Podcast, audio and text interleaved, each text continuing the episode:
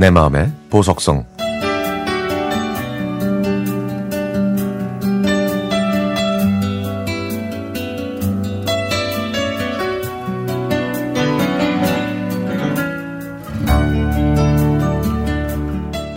(2009년에) 고3이었던 저는 호주에서 유학 생활을 했습니다. 원래 머물고 있었던 한국인 하숙집이 호주 생활을 정리를 하고 귀국하는 바람에 다른 하숙집을 알아보다가 어느 할머니 집에 머무르게 됐죠. 그 하숙집은 루마니아에서 오신 60세 할머니가 혼자 사시는 집이었는데요. 일찍이 남편을 하늘나라에 보내고 자식들은 외국에 있어서 할머니께서는 저를 막내 아들처럼 돌봐주셨습니다.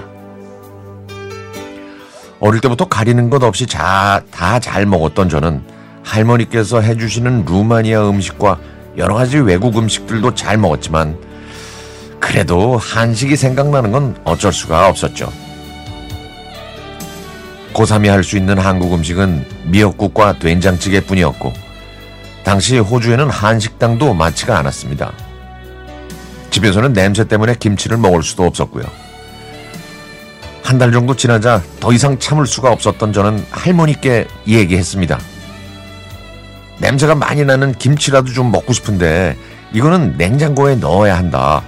혹시 허락하신다면 비닐에 잘 싸서 최대한 냄새 안 나게 보관해서 먹고 싶다고 했더니 할머니께서 흔쾌히 그렇게 하라고 하셨습니다. 그러면서 저와 함께 한인 마트까지 같이 가주셨죠. 할머니는 저에게 먹고 싶은 거 다 사라고 하셨고 저는 부대찌개, 된장국, 미역국, 깻잎 무침, 무마늘냉이, 김치를 골랐습니다.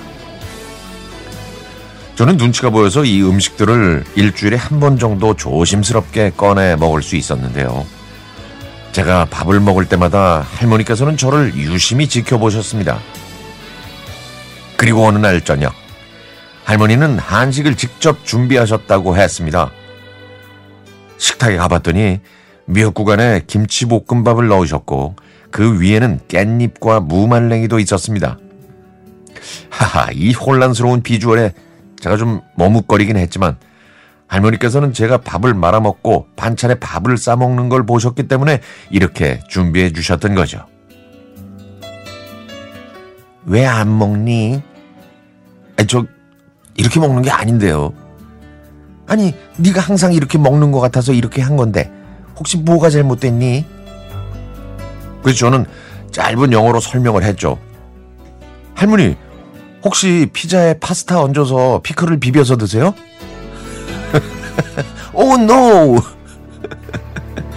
제 비유를 이해하셨는지 그다음부터는 음식들을 따로 준비를 해주셨습니다. 저는 고3 내내 이 할머니 댁에서 지냈습니다. 할머니께서는 고등학교 졸업식 날까지 저를 챙겨주셨고 졸업도 축하해 주셨습니다. 다른 도시에 있는 대학교를 진학하면서 그곳을 떠날 수밖에 없었지만 이후 3년 정도는 할머니와 계속 편지를 주고받았습니다. 13년이 지났지만 저는 아직도 할머니 집 주소를 기억하고 있습니다. 물론 지금은 이사를 가셨는지 연락이 끊어졌네요. 할머니는 요구하는 것도 많고 또 어리고 처음 겪어보시는 한국 하숙생이 많이 힘드셨겠죠. 그때 하루에 한 시간씩 걸어 다니면서 들었던 이 노래를 들으면 그 인자하신 할머니가 많이 생각날 것 같습니다.